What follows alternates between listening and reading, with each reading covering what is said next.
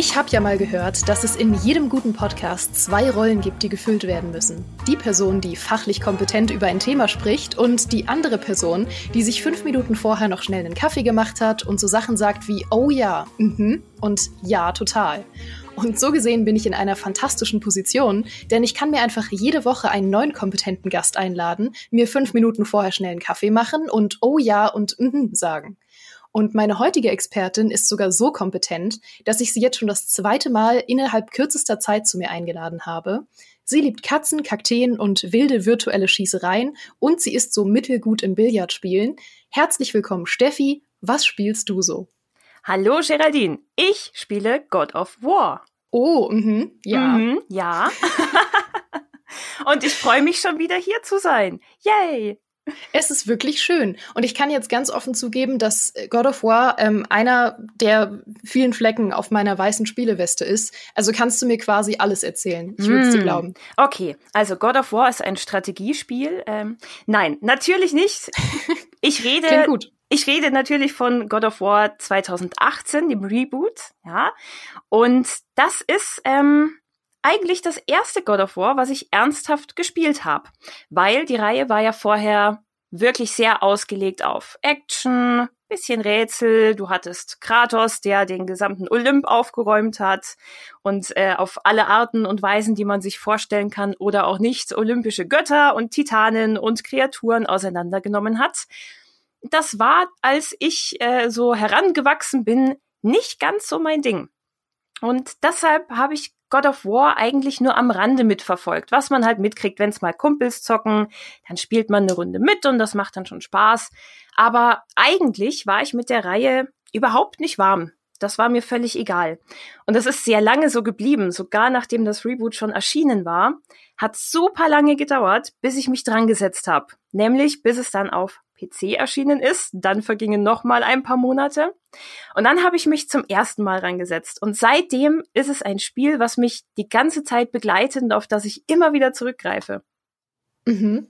Ich würde direkt mal zum kontroversesten Thema einfach von God of War kommen, nämlich dem guten Boy, Boy!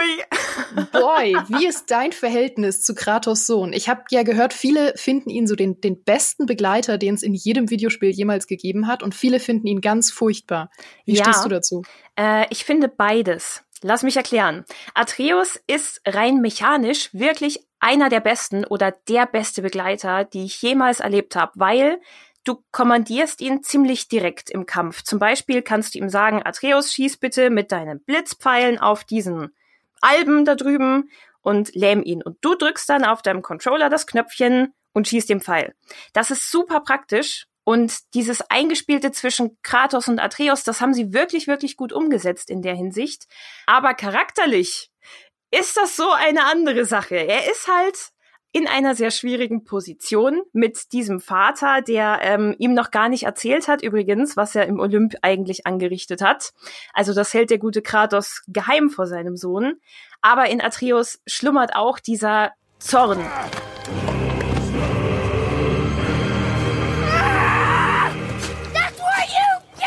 Boy,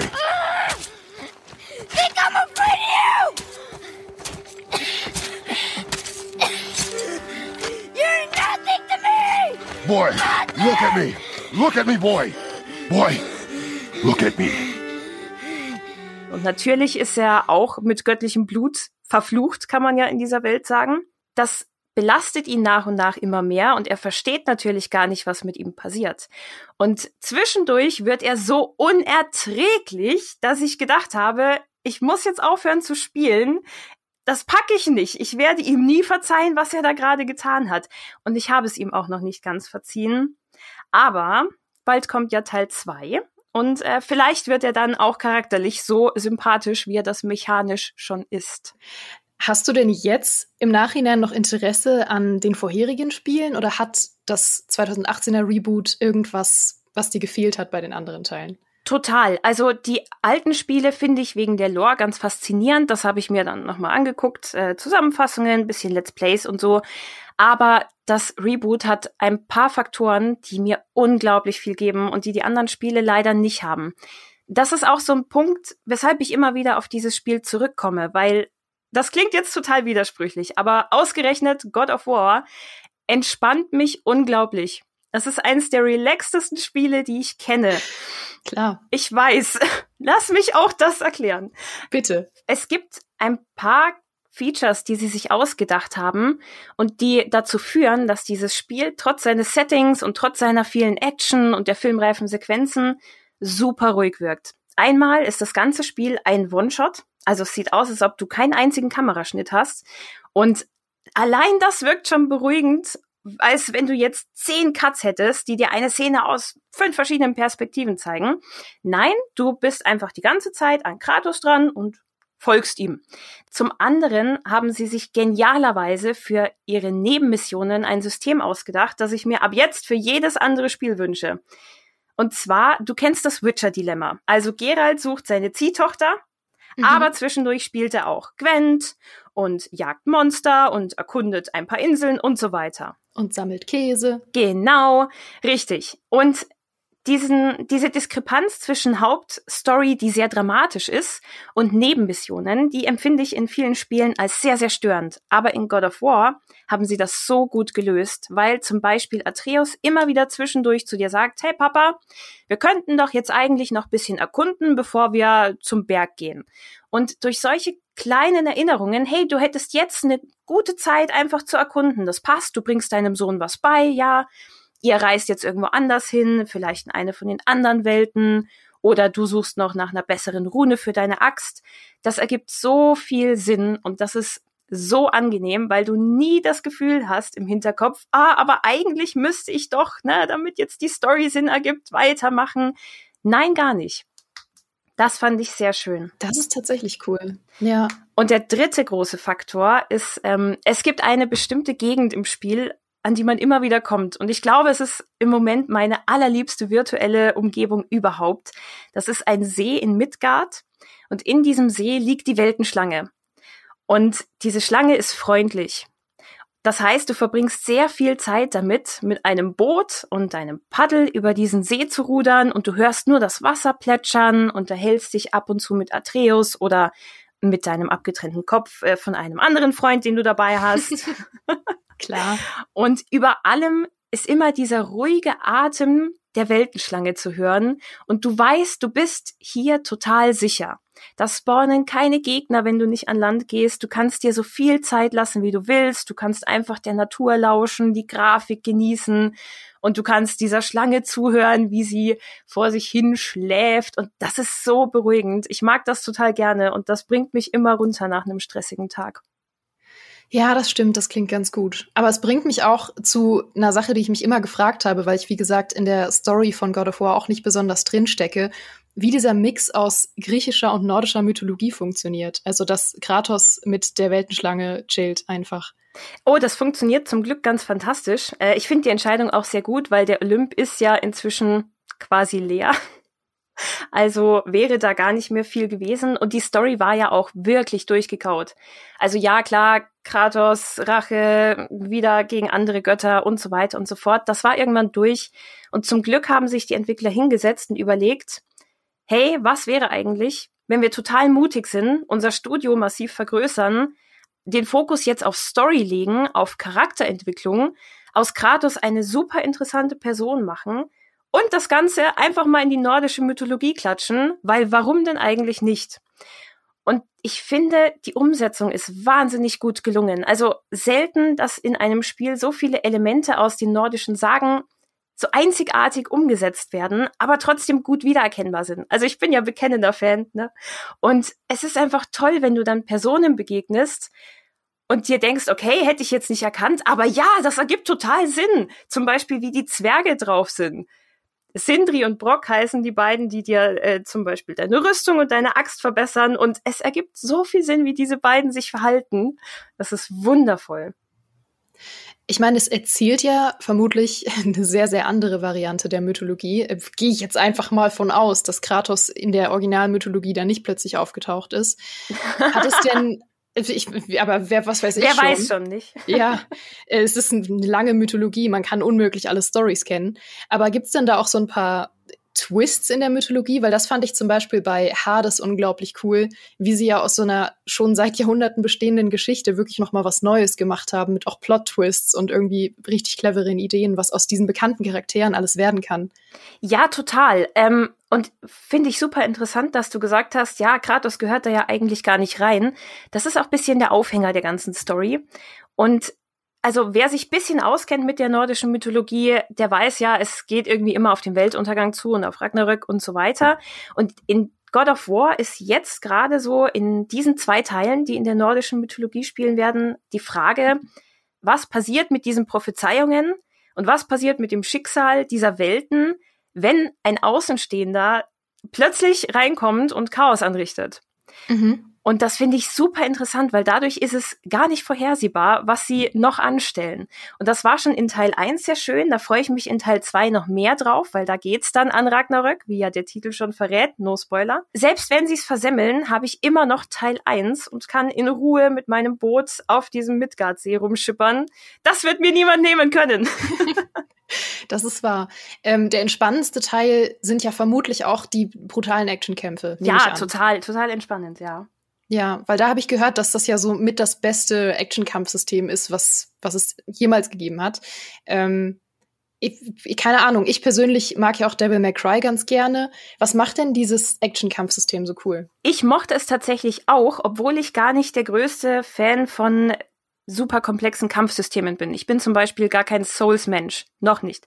Aber in God of War hat mich das auch bekommen. Erstmal ganz grundsätzlich haben sie es geschafft, dass deine Axt sich so wuchtig anfühlt. Darauf baut alles andere auf. Wenn du die wirfst und einem Troll ins Gesicht haust, du spürst das.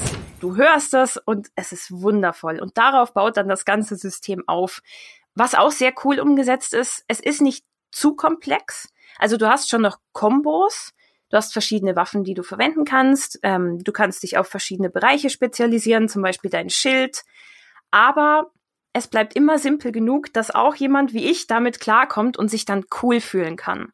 das ist super wichtig. Für mich zumindest. Also wenn ich mir sieben Kombinationen merke, dann komme ich super gut durch durch das Spiel. Ähm, und die Bosskämpfe sind angenehm fordernd. Also selbst ich mochte sie, obwohl ich leider ein bisschen schnell frustriert werde. Aber wenn ich mir mal an so einer verdammten Valkyrie die Zähne ausgebissen habe, dann habe ich sie halt noch fünfmal ausprobiert und äh, sie dann immer noch nicht besiegt. Aber das macht nichts. Wir kriegen die Valkyren schon noch klein. Das ist motivierend. Total. Das, das ähm, hätte ich auch gerne auf so einem Jutebeutel stehen oder so. Wir kriegen die Valkyren schon noch klein. Ja, das wird unser neues GameStar-Motto. Ja. Oh mm. Gott, wir haben so viele, wir haben zu viele GameStar-Mottos, aber mm. sie sind mm. alle toll. Und abseits von der Story, worauf hast du denn noch besonders Bock beim neuen Teil? Oder gibt es vielleicht auch irgendwas, wo du dir wünschen würdest, dass es ähm, anders gemacht wird im nächsten Teil? Es gibt auf jeden Fall ein paar Sachen, wo noch mehr gehen würde. Ich verstehe, warum die in Teil 1 nicht so vorkamen, zum Beispiel die Gegnervielfalt. Es sind schon immer die gleichen Paartypen, die dir begegnen und manchmal haben sie eine andere Farbe und die Waffe brennt, statt dass sie gefroren ist.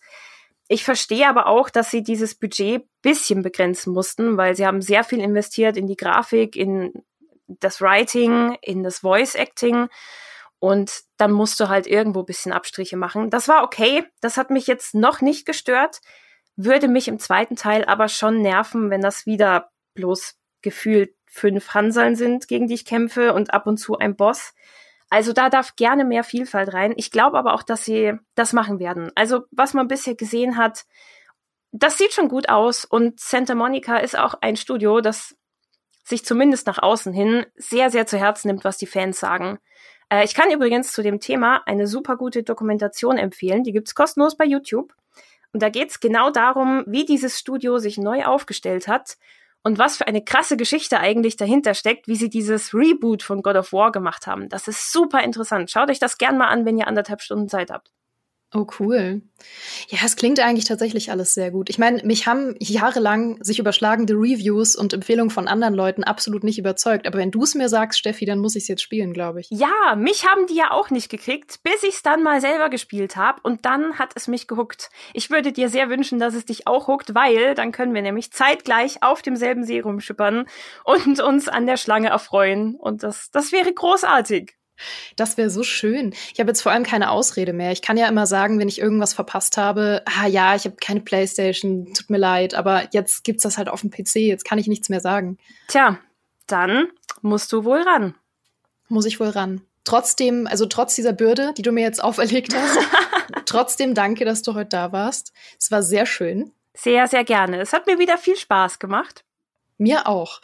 Ähm, ich habe noch eine Sache, weil normalerweise lese ich an dieser Stelle ja immer unsere Podcast-Reviews vor. Und ich dachte mir, vielleicht hast du ja heute mal Lust, das zu übernehmen in deiner besten Kratos-Stimme. Es ist auch eine ganz kurze. Okay, dann muss ich nur kurz gucken, wo du mir das schickst. Moment. Ich schicke sie dir, ja, ich schicke sie dir rüber. Sekunde. In meiner besten Kratos-Stimme, da muss ich mich sowieso kurz vorbereiten. ja. Also, Mr. Judge macht das schon sehr, sehr gut. Die, die folgende Review in der Kratos-Stimme ähm, stammt von Guardian 87. Guardian 87. Okay, Moment. wow, diese Review ist unglaublich ausführlich, ja, denn ja. sie lautet tolles neues Format. Wunderbar, wunderbar. Awesome. Danke also, dafür für diese ausführlichen Worte. Nein, Quatsch. Ich freue mich, wenn es euch gefällt.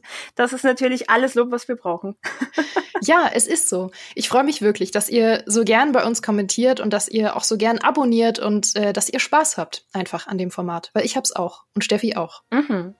Schön. Dann hoffe ich, ihr hattet wie immer ein famoses Frühstück, einen sicheren Weg zur Arbeit oder habt diesen Podcast zusammen mit eurem Boy gehört.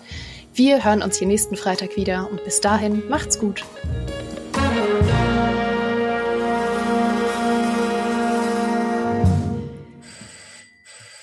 Und in dieser Sekunde klingelt es an meiner Tür. Was zur Hölle? Oh mein Gott, was für ein Timing. Jesus Christ. Okay, ich gehe mal kurz zur Tür. Do you have that one piece of clothing you keep going back to, no matter how full your closet is? Having a versatile, high quality favorite feels great, but having a whole closet full of them feels even better. American Giant puts the quality, durability, and comfort they're famous for into everything you need for your spring days. From premium t shirts and jeans to lightweight French terry joggers and their legendary best hoodie ever. Whether you're dressing for work, the gym, or happy hour, you're sure to find your next closet go to from American Giant. And it's all made in America and designed to last a lifetime. Get 20% off your first order at American Giant.com with code STAPLE20 at checkout. That's American Giant.com, code STAPLE20.